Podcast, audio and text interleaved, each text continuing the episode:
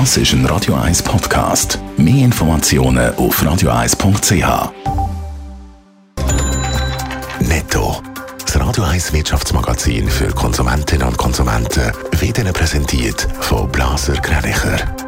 Wir beraten und unterstützen Sie bei der Bewertung und dem Verkauf von Ihrer Liegenschaft. blasergreinicher.ch Adrian Sutter.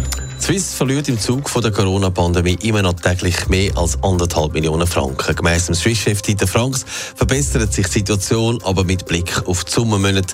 Er geht davon aus, dass auch im 2023 die Nachfrage nach Flügen noch 20 Prozent tiefer ist.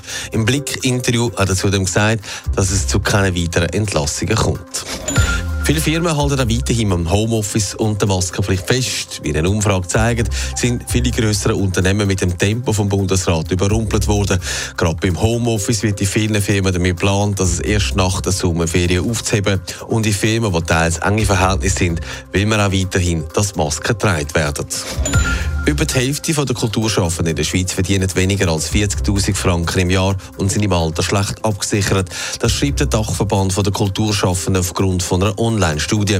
Seit dem Jahr 2006 hat sich die Lage unabhängig von der Corona-Krise verschlechtert.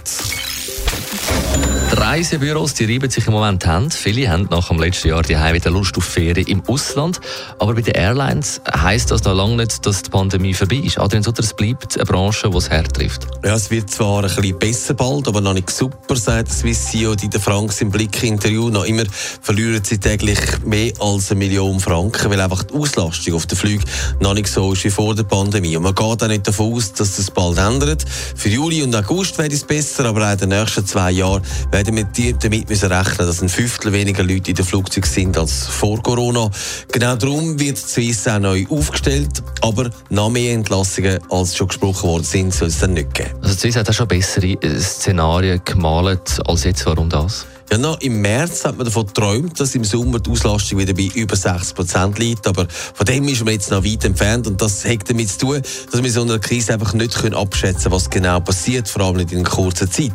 Es gibt auch immer noch einen Haufen Reiseeinschränkungen. Und das führt eben auch immer noch dazu, dass gewisse Reisen einfach weniger sexy sind als andere. Aber gerade mit den neuesten Lockerungen vom Bundesrat könnte es dann schon gut sein, dass es dann auch in dieser Branche tatsächlich wieder aufwärts geht oder eben nicht Luft. Netto, Radio 1 Wirtschaftsmagazin für Konsumentinnen und Konsumenten.